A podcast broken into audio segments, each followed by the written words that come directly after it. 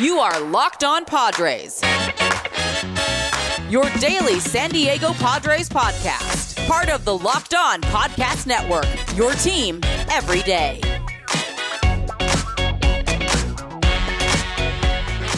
Greetings, ladies and gentlemen, and welcome to another edition of the Locked On Padres podcast, which is part of the Locked On Podcast Network, your team every day for Friday, June 4th.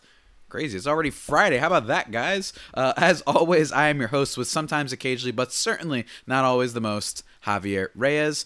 You might be familiar with some of my baseball-related work at places like Off the Bench Baseball, Baseball FYI, or Friars on Base. Or if you are more a pop culture entertainment connoisseur, my place is at Nerdist, Mental Floss, Inverse, Bloody Disgusting, Film Cred, and more. And hopefully many more to come. And especially with baseball, there is more to come. Quite literally. I will be talking about that later at the end of the pod. But of this here Locked On Padres podcast, though, guys, you can check out and follow the Twitter page for the show, which is at @LO_Padres, or my personal account, which is at Javapeno. And that's spelled Javiipeno. And if you'd like, you can hit me up on either of those two accounts with any questions, comments, or concerns that you might have, and I'll do my very best to answer them and maybe even answer them here on the show. And guaranteed to be answered on the show is your question if you send me a review in the podcast section on Apple Podcasts. Send me a 5-star review and then write in the little description thingy a question. And I guarantee you it will be on the show. Going to try and get another one of those in next weekend. And soon this promotional thing. I think I'm going to put an end to it because I want to start doing more traditional just call-outs for mailbag questions, I think. Maybe not even. I don't know. I'll decide on that. But today's episode, guys, is also brought to you by Locker Room. Download the app and join me tonight at 10:10 p.m. Eastern time to get in on the action. We're going to be doing a live reaction kind of watch party for the beginning of this Padres-Mets showdown. Should be a lot of fun, guys. Add me on there, Javier Reyes, Javierreyes. Locker Room, changing the way we talk sports. And for today's episode, guys, we are breaking down just a little bit some of my thoughts and tidbits from last night's victory over the Mets, the first in this 4-game stretch.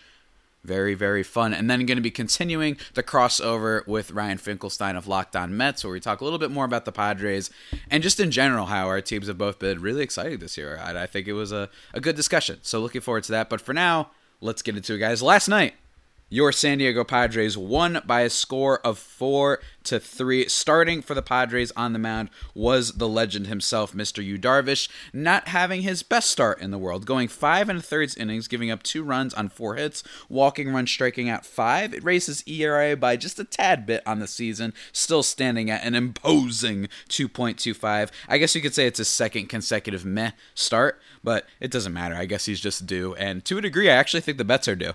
To be perfectly honest with you, I just feel like that Mets team eventually is going to start rolling on the offensive side of things. I don't think they're going to be 30th in runs for too much longer. So, but thankfully it didn't matter, obviously, because the Padres got the win. And Darvish looked fine. And what was crazy is, more importantly, Darvish had a good hitting night at the plate, going 2 for 2 with a double, including 1 double. You guys got to go check this out on Twitter. Like, even he, after the double, looked shocked. God, I can't even speak today, guys. I'm sorry. He looked shocked when he hit the ball, which just goes to show you, it's ridiculous. Apparently, he's getting a little bit better at batting. He mentioned a while back that pitching coach Larry Rothschild told him, "You only think you can't hit." And then from then on, I have taken hitting more seriously, he said last night. Since then, hitting has become a little more fun for me. And then he also leaned over. I'm reading all this from Kevin Acey's reporting from the San Diego Tribune. After interpreter Shingo Hori had finished, Darvish leaned over to him and said one more thing. "But I will just mention this," he said. "I do like the DH, and I would like to have the DH." So it's funny that he added that in there, just in case. He has to make sure people don't get confused with what his perspective and stance is on this whole thing. And I do think we need the DH. I've been very vocal about that. But otherwise, this game was really all about Tatis, man. And look, I got to give some credit to Taijuan Walker of the Mets, going 5 innings, giving up 3 earned runs, 4 runs in total, but only 3 earned on 4 walks and 2 Ks. It was one of his worst starts in a while, but that guy's been really good for that team this year, and he's been one of those back end of the rotation guys, similar to, say, our Ryan Weathers. Ryan Weathers is a rookie, of course, but Taijuan Walker has been that kind of surprise guy to add some depth to the end of the rotation for the Mets. So while the Padres were able to hit him a decent amount last night, I do want to give him some sort of credit. And the big hits coming from who other? Who could you imagine had the big hits last night, guy.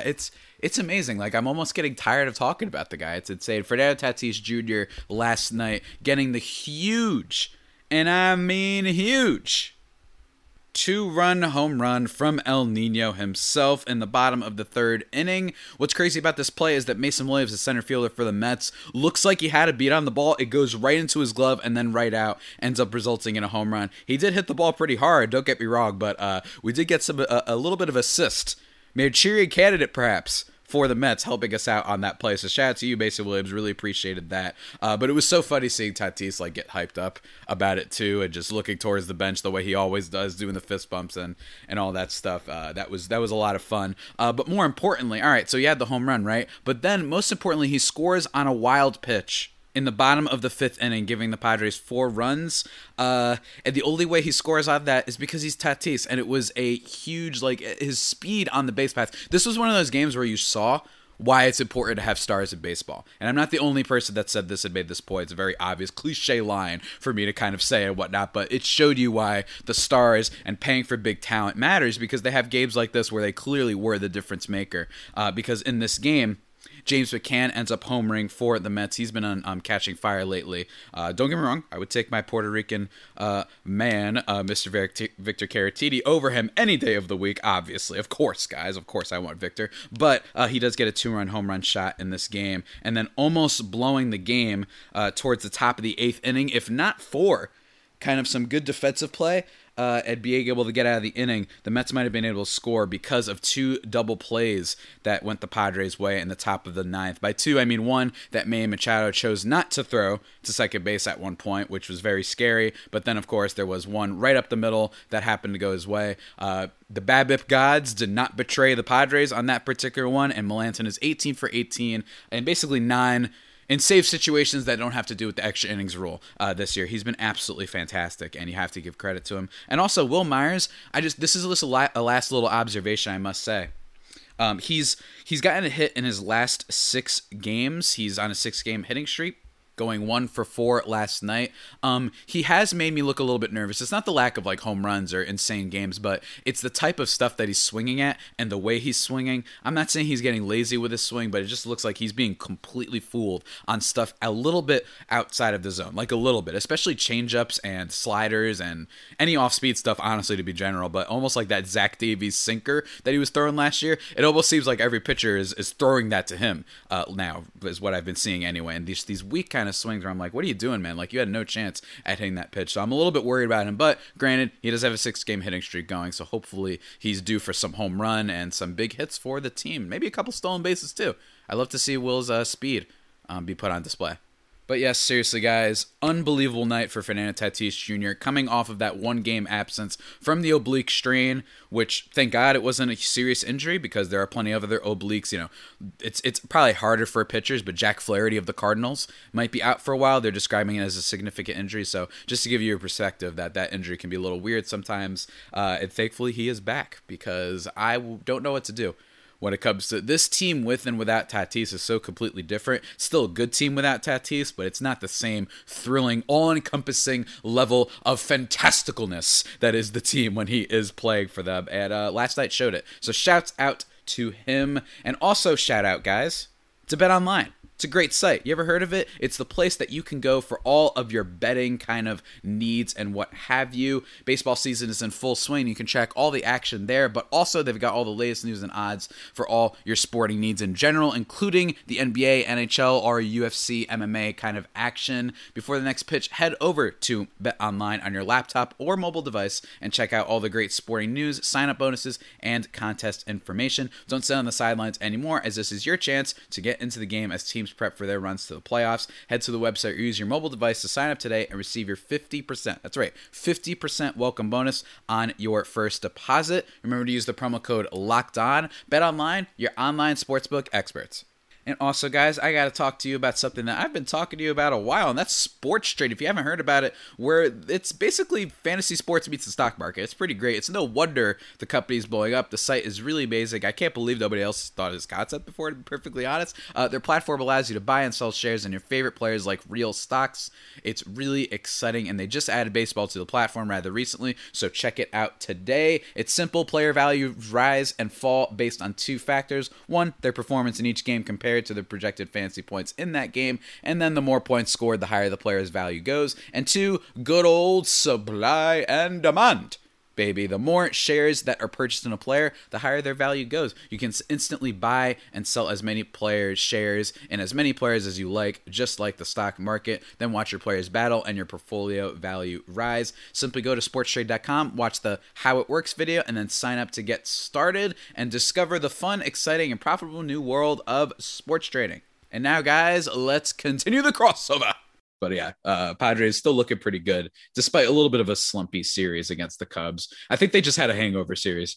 I think everyone was so excited after the Friday wins and extras and the Saturday inning that saw the great Tatis tie game home run when he just looked at it or whatever, that they were just hungover after that and forgot to show up to a degree for this Cubs series. Hopefully that isn't the same for this Mets one, though. I mean, I hope it is. But the one thing that you mentioned with Blake Snell, do the Rays have some like hex on these pitchers? Because it seems like all of them leave Tampa and they just aren't the same. I mean, we saw with Chris Archer, to a certain extent, David Price wasn't quite as good. I mean, he had his moments, but I don't know what's going on there. It's kind of interesting that Snell's struggling too. There's a bunch of different reasons for this. I've heard some people say that it's just really hard to hit in Tropicana Field, and maybe that having half of your starts there helps, and people have trouble seeing the ball, stuff like that. Tropicana Field, despite my love for orange juice, there's not a high reverence for Tropicana Field, it seems, among baseball fans, but it's that, as well as just my only take on that is there's going to be people that start coming out with the takes and they're like, the Rays won yet again. They just knew to get rid of this guy. And I'm like, are we sure they knew he would become a below replacement starter? It's kind of reminds me, and I've made this correlation before, forgive all my baseball fans that might not be familiar, but it's like when the Boston Celtics traded that first pick away. They didn't take Markelle Fultz or whatever. And my thing is like, okay, they get Tatum and that's fine. But you're telling me the fraud known as Danny Ainge, who's relevant right now, it's the other reason I'm making this correlation, like knew that Markelle Fultz would enter training camp with a completely different shot form and then just get hurt. He needs to have the water drained from him. Like you give teams credit, but I think you have to calm down. I do not think that the Rays knew he was going to fall off to such a degree that apparently he's worse than like Andrew Heaney right now. He's worse than Dylan Bundy. He's worse than all the Angels guys. You know what I mean? Like he's worse than Adam Wainwright at this stage of his career, Adam Wainwright. Like that's just a little bit too much for me. To predict a drop off is different than predicting him to be almost unpitchable. He's Robbie Ray. But not this year's Robbie Ray, who's randomly good again, by the way. I don't know what's going on there. But like previous year's Robbie Ray, that's basically what Blake Snell has been. So I think the Rays do deserve some credit, but also let's calm down. They also hit on Joe Musgrove and they also hit on Yu Darvish, and Ryan Weathers has been awesome. So that just goes to show you how much depth the Padres really have. I do think you make an interesting point there about front offices because, you know, with Taijuan Walker, yeah, the Mets make the signing. It looks brilliant right now. They made that signing, if I remember, about 10 days maybe before spring training. It's not like he was at the top of their wish list. They tried to get Trevor Bauer. They tried to get a million other guys before they land on Taijuan Walker. And it has worked out great for them. But sometimes you kind of just stumble into things or stumble out of things where things don't work out. So I definitely think that could be the case with Snell. And I do want to ask you about the division real quick, too, because first of all, I don't know what's going on with the Giants. I don't know how they've somehow gotten this resurgence from guys like Buster Posey and all those older guys, Evan Longoria, and they're atop that division competing with the Dodgers and the Padres. But it seems like that might be the best division in baseball. And I had so many people telling me going into the year that was going to be the NL East, but it seems like it's the NL West has three teams that are really freaking good. Yeah, I mean, that division, I mean, I think everybody expected the Dodgers and also people expected the Rockies to be as porous and borderline unwatchable as they are. And they're also one of those teams. This doesn't always happen in baseball too much, where you like watch them. If you showed somebody who doesn't know anything about baseball, you could kind of tell that the Rockies are a bad team, which usually says a lot. Because if you show someone the Mets on the wrong night, people will be like, oh, this is the worst team I've ever seen. But it just happens to be an off night. The Rockies, it seems like it's a constant. And Diamondbacks a little bit. Well, I think they've rebuilt a little bit better. I think that they're just in that process, and they're not in like a Rockies basement, no hope situation. They're certainly not a good team. And then the Giants. Yeah. I mean, it's a lot. Shout out Beg Caspick of Locked On Giants, who I talked to a lot over the offseason, and just being like, look, the Giants, I think people are underrating Kevin Gausman, who looks like he might start the All-Star game at this point. That's how good Kevin Gausman's been. Come on. I know. That was a shot. It was a shot. It was an unnecessary shot, though. I love your boy. I don't know why I did that. That was mean. That was mean. My apologies. 0.71 ERA. Let's come on. He'll be this. He might. All right. Well, he might be the guy that follows up Jacob DeGrom, and even that's still pretty crazy. Like, for a guy who we're talking about hexes and stenches, the Orioles are like that apparently for the opposite of the spectrum. Where if you're in Baltimore, you're never going to be a good pitcher. Never. It'll never happen. And this could be the second guy who leaves. And what's concerning, especially if I'm Baltimore, is he was there for a while. It's not like only 2 years. It's like he was there for like 7 years, and immediately goes to San Francisco, just figures it out. He's got amazing strikeout stuff. Like I would be, if I'm an Orioles fan, I'm definitely concerned. But yeah, the Giants just seem like one of those. They're a smart team, man. They're like kind of the Spurs of baseball, again, with the basketball correlation. But I think that they just know how to build small kind of teams. I do think that we should expect some regression from guys like Posey and some guys like Brandon Crawford, but I expect guys like Mike Kostemski to get better. I even think guys like Alex Dickerson and Donovan Solvano might be better for that team. So it might even out. I think that they're going to regress, but I do think that in another division, that team might be more in a playoff hunt, in my opinion. For now, they're in the playoff hunt for now. But I think that at some point it's going to regress, and they might maybe be a fringe wildcard team. But I just think at some point, like, we really think Aaron Sanchez is going to take them all the way at Anthony Desclafani? It might work. And if it does, then we already know who's winning GM of the year, in my opinion, at least for Major League Baseball. Yeah, no, I agree with that. I mean, it's just been weird. It's just been, I don't even know. They're one of the teams when you're not paying attention to, you know, because they're on the West Coast for me, where you just look at the standings and you're just, how is this happening? Hold up a minute. You know, guys, it's so obvious what the best protein bars on the market are. Obviously, I am talking about the Built Bars. Soft and easy to chew, covered in 100% chocolate. They are lovely. All sorts of flavors, from mint brownie to peanut butter brownie to double chocolate. They've got a birthday cake flavor. They've got a grasshopper chocolate. They've got mango. They've got everything all the time, and some limited time flavors that pop up every now and then. They're kind of like the Ben and Jerry's of protein bars. They have all these sort of flavors that you're going to love. And of course, they are healthy for you. Obviously, they are protein bars. Most of the flavors have 17 grams of protein, only 130 calories, only 4 grams of sugar, and only 4 grams net carbs. So guys, I mean, what are you waiting for? How are you not sold on that? I bet you are. And guess what? I got a code for you. Go to BuiltBar.com and use promo code LOCKED15 and you'll get 15% off your first order. Remember, that is promo code LOCKED15 for 15% off at BuiltBar.com.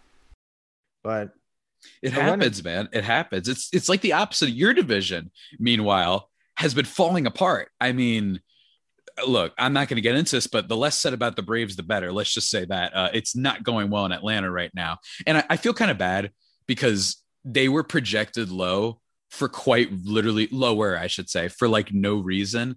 And those dumb predictions are going to end up being true potentially. And then they're going to, oh, we told you. Yeah, because you knew the thing with Ozuna was going to happen and Soroka and all that stuff. Like, okay, whatever. But, you know, teams like the Phillies that are really top heavy and whatnot, like I think that's playing to the Mets' benefit, which it feels like it's been a while since anything's played to the Mets' benefit. If anything, the Marlins would break out and be explosive the one year the Mets are finally World Series contender or something like that, right? But how has it been kind of, you feel like, in that division? Like, is there any type of, do you feel like the Mets kind of, is there a team that you fear at all in that division? Because I think with mine, it's obvious it's the Dodgers. Yeah, I think it's still going to be the Braves. I mean, you just look, anytime you have to go through a lineup that has Acuna and Freeman, I mean, they're still a team that can absolutely hit a stride, and they've also won the division 3 years in a row. So you got to give them that respect. But every time when the Mets have faced someone from the division this year, you're looking at the other side and you're like, every team's broken right now. Every single team in this division, like there's injuries. There seems to be even friction with managers, like, you know, with Joe Girardi, there's some people who don't like what he's doing over there. There's just, it's just one of those seasons where no one seems to just be having a comfortable, fun season. And the Mets have really taken on that over the last, I'd say 10 days, 2 weeks, where I think they've won, I want to say like 9 of the last 13 or something like that. Mm-hmm. So the Mets have been kind of the one team that seems to be figuring it out. And it's been with a lot of replacement guys coming up and helping out the team. But yeah, the division as a whole just seems to be battered and no one seems to be healthy or hitting a stride until right now, I would say. Yeah. It feels like one of those divisions that it's weak is too strong of a word for me. I still think you have to hold out hope that Atlanta will be better. I think you can call it weak. You think I call it weak? Okay, fine then. All right. So you'll approve of that disc, but yeah, okay. If I'm not mistaken, everyone's under 500 but the Mets. Yeah, so.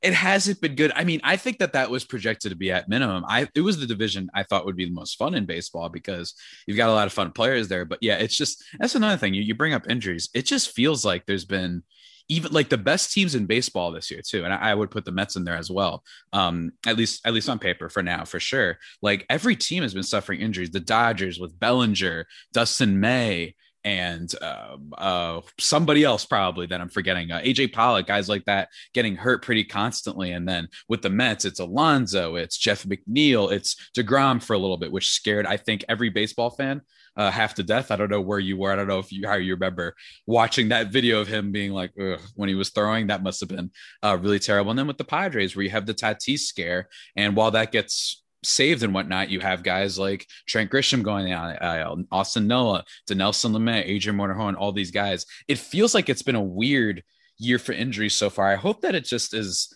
I hope this isn't like an increase. I haven't looked at the numbers or anything like that, but you know, I know we know empirically that offense is down this year, but I don't know for sure if there's been more injuries, but it certainly feels like there's been a lot of unfortunate luck this year. And it sucks because there's a lot of good talent out there.